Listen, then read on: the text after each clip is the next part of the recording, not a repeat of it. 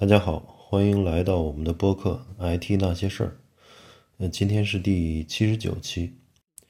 今天的题目叫学习华为好榜样。最近华为的事情非常火热吧。主要是美国对华为加大了打击力度。大家也知道，去年华为的副总裁，也就是任正非的女儿孟晚舟在加拿大被捕，现在还在这个取保候审和监视居住的这种状态上，还没有回国。美国和加拿大的这个司法部门还在对他进行调查，所以今年呢又加大了打击力度，就是在2周之前，华为已经被美国列入实体清单。这意味着美系公司已经全面对华为断供。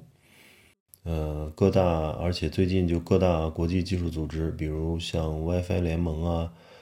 蓝牙联盟啊等等，包括 IEEE 这种美国工程师协会啊，都因为这个惧怕一些司法威慑啊，美国的司法威慑在先后暂停了，或者部分暂停了华为的会员资格。当然后来评估完了，觉得没有什么法律风险，于是又逐渐恢复了。所以现在美国对华为的这个打击或者遏制已经是不择手段了，有点像泼妇打架别人快要超过你了，他就开始撕头发，拽头发撕衣服，已经完全不顾吃相，吃相非常难看。但是没办法，就是确实 5G 又是一个特别重要的一个属于国家利益的一个战略层次上的一个这个竞争，所以美国一定会不遗余力的去打击华为。当然这些政策颁布之后，资本市场也受到了一定的影响，因为这些政策实际上在现在全球化的这种今天，无论对一个企业的这种制裁打击也好，其实也是伤敌100自损50的这种状态。就比如最近2周硅谷的很多半导体芯片公司股价都大幅下挫，然后中国的一些芯片行业的一些公司呢反而涨了，因为有了这种遏制的行为之后，那么中国一定会大力发展自己的芯片行业，所以实际上是对中国的这个芯片行业来讲反而是一个利好。最近又有新的消息出来，就是中国政府对芯片行业进行了一些免税的政策，2年内免税，所以应该说对这个行业是一个重大的利好。当然后来还有一些软件行业，美国的软件公司也对华为进行了断供，比如这个谷歌的安卓系统，大家也知道华为的手机基本上都是安卓系统，安卓本身是一个开源的东西，但是谷歌会有它的这个一些服务嘛，它也可以停止对你进行服务，停止一些更新，所以华为面临着操作系统上的威胁。当然后来华为也说自己已经有了研发很多年的一个操作系统，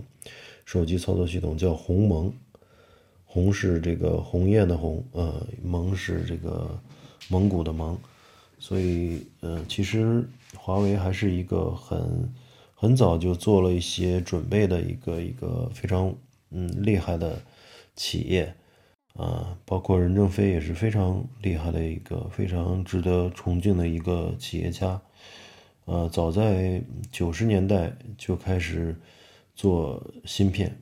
所以有了这个海思，那么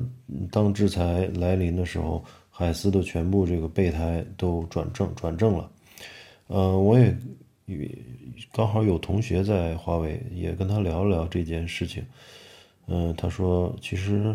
那些大部分的这个元器件和芯片是有替代品的，但是呢，无非就是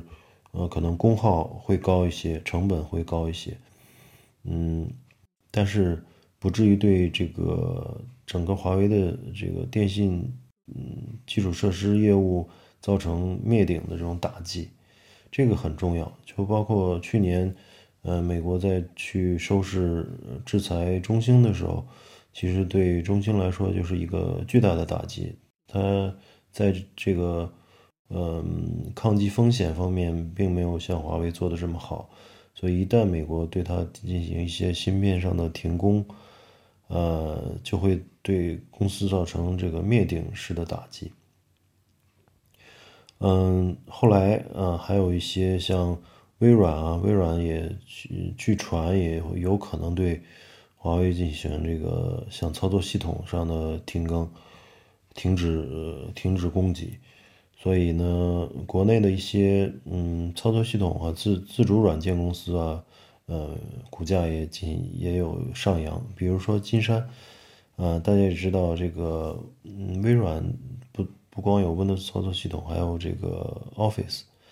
那么一旦这方面不给中国用了，那么金山的这个 WPS，就可能有市场上的一些突破。对，所以凡事都有两面性吧。就是当美国对中国一些高科技行业进行遏制或打击，然后停止供给的话，其实对于中国的一些自主的软件硬件行业都是一个机会。当然短时间内会很困难，因为短时间内不太可能有像美国那么好的这些软硬件，但是从长期角度来看也许是一个机遇。最近就有人拿出这个杨元庆联想杨元庆的一些讲话来做对比。杨元庆就在股东会议上说，联想不做操作系统，也不做芯片，联想有自己的这个角色定位，那么也就是一个装机的嘛，就是传笔记本和传电脑的一个这么样一个厂商。所以，抛开这个商业上的一些问题吧。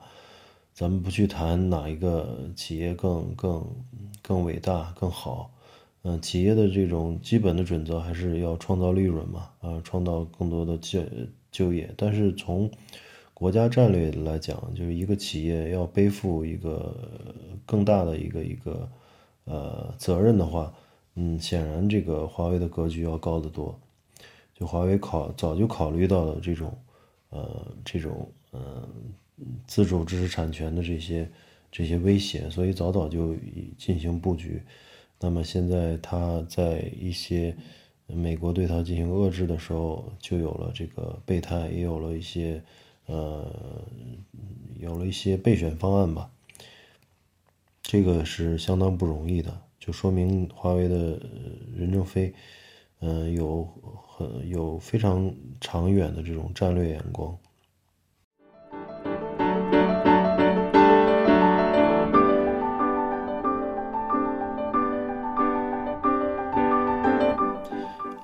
现在不单是企业界，就美国也出现了一些大学对中国籍教授的一些解聘，就是说已经从企业界，这种中美的对立情绪已经从企业界蔓延到了学术界。有一些知名的大学已经跟中国的一些大公司暂停了合作，比如像一些人工智能一些电信公司像，尤其像华为像阿里BAT 这种级别的公司，包括人工智能的这些依图还有这些比较知名的这个人工智能公司，图像识别公司等等等等，之前都是跟美国的一些大学有很紧密的合作，会出钱资助一些实验室、一些博士生和一些教授，然后来去做一些研究，然后结合他们的这种研究去实现一些专利或者技术的产业化。那现在美国政府的一些政策阻止了这种合作。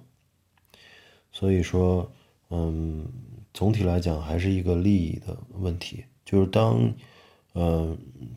你的这个水平差的比较多的时候，美国并不会对你进行打击，因为这个对他没有威胁。当你的这种综合实力越来越强，对他是一个威胁的时候，他也会不遗余力的去打击你。所以大家之前所说的一些公平啊、公正啊，其实也都是一厢情愿。就真正到利益之争的时候，其实任何一个制度的国家都不会手软。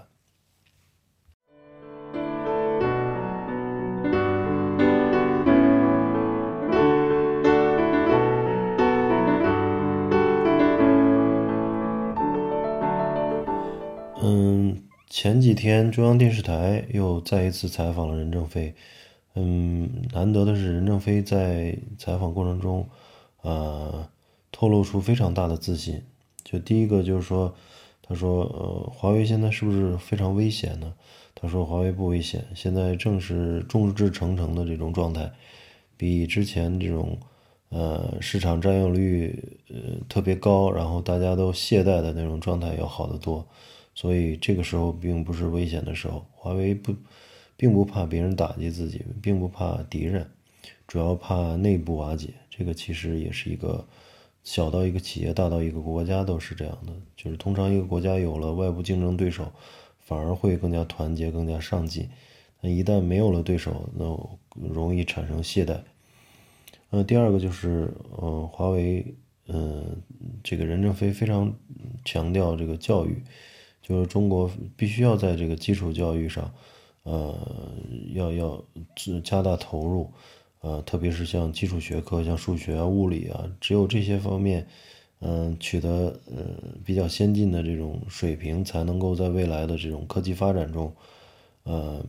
取得跟大国地位相匹配的能力。这个就是看得非常远了。实际上，美国现在无论是经济啊、科技啊、军事，有这么强的这种有这个独步世界的这个能力，它主要还是基础学科和人才的这种基础比较扎实啊。就拿马斯克的这个火箭计划吧，他能够短时间就2-3年内招到这么多人，然后做他的这个 SpaceX 这个公司。能够发射火箭，然后还能回收火箭，这其实在中国航天人看来都是一个非常不可思议的事。那就说明美国还是有足够的这个人才的厚度，有足够的这个科技底蕴，能够快速去促成一个非常成功的公司。但是中国呢，就是在人才方面或者教育上面还需要更多的投入。可能现在更多的有点这个急功近利了。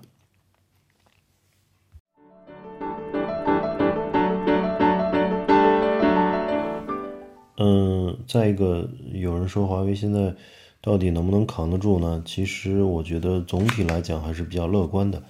我也有同学在高通啊，在这些美资的公司，他们其实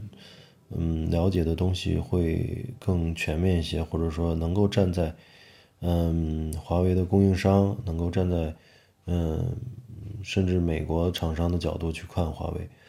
华为其实现在已经非常强了，就是整个全世界的电信设备基础设施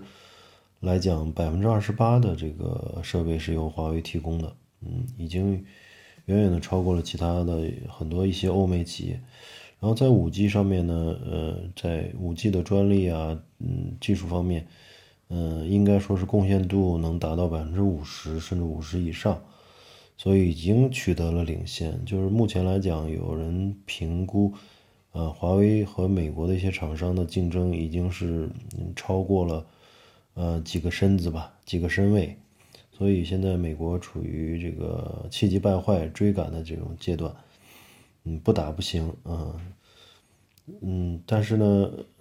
打又很难。就现在在 5G 的这种移动基站方面，华为是能做到一个书包大小的，然后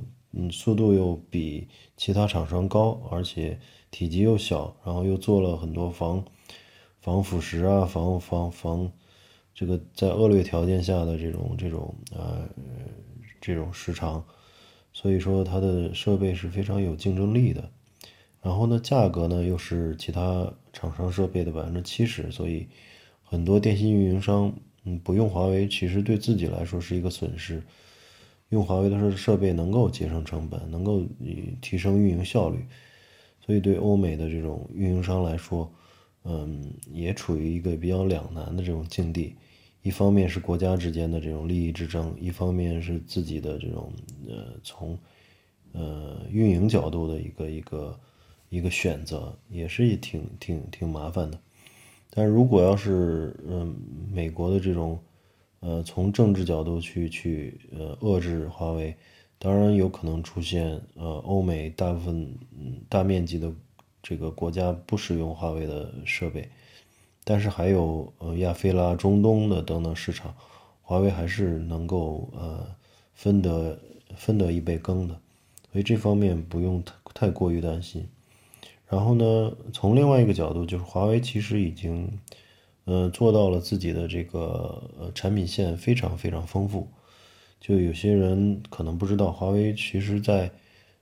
比如说政府采购方面，比如云计算方面，无论它的这个公有云、私有云，其实也是占到了很大的份额。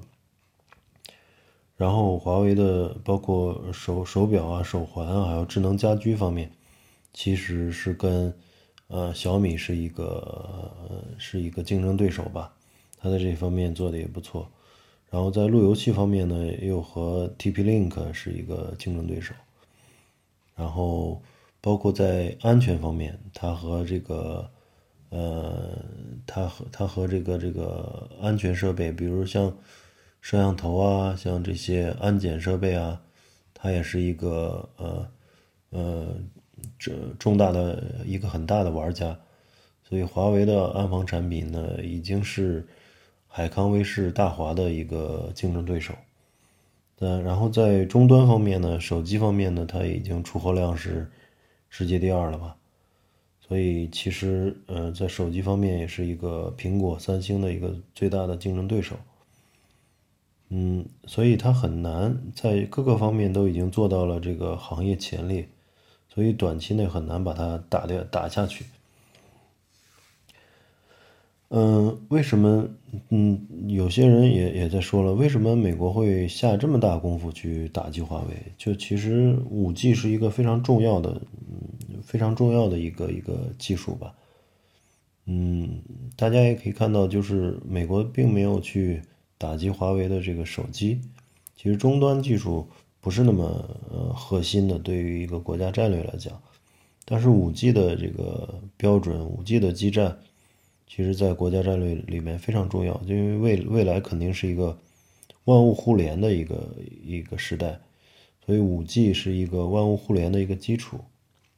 一旦这个垄断了这个市场的话，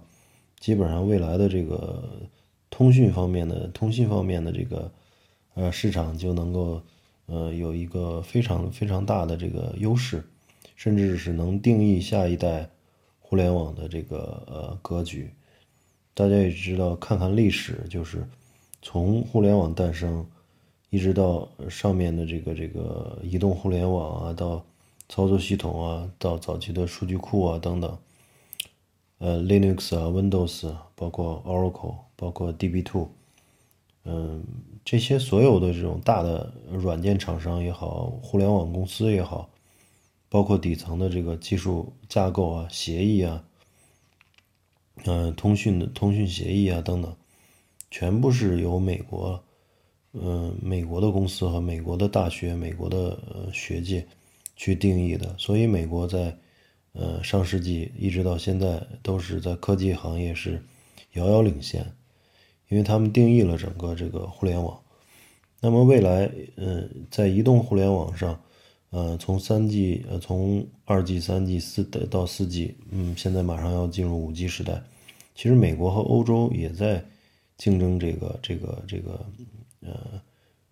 定义的权利。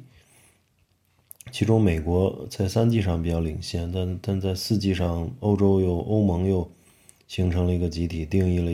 一个标准。所以美国的摩托罗拉，像加拿大的北电就没落了。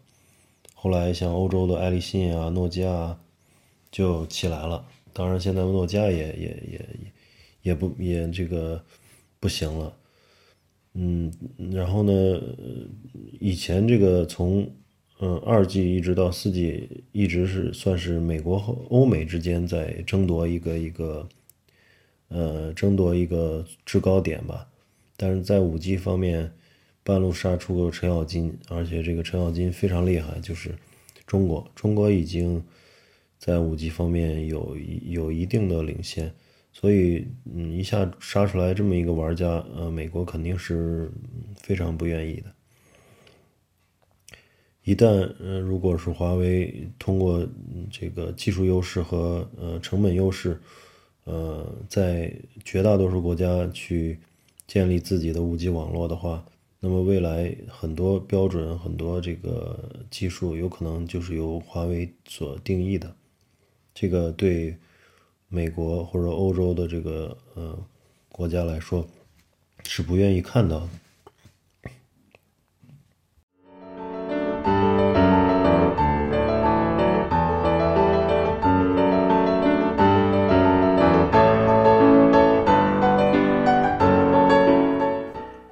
所以基于以上的这种情况吧，我觉得现在中国也应该去更多的发展自主创新的一些东西了，包括阿里巴巴也建立了自己的芯片研究中心平头哥，包括百度啊，然后这个等等一些国内的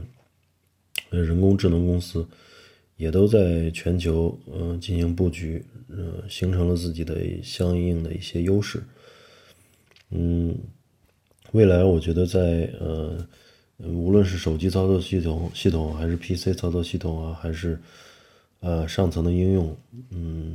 都需要建立自己的东西，以备这个不时之需吧。当然我觉得一旦中美贸易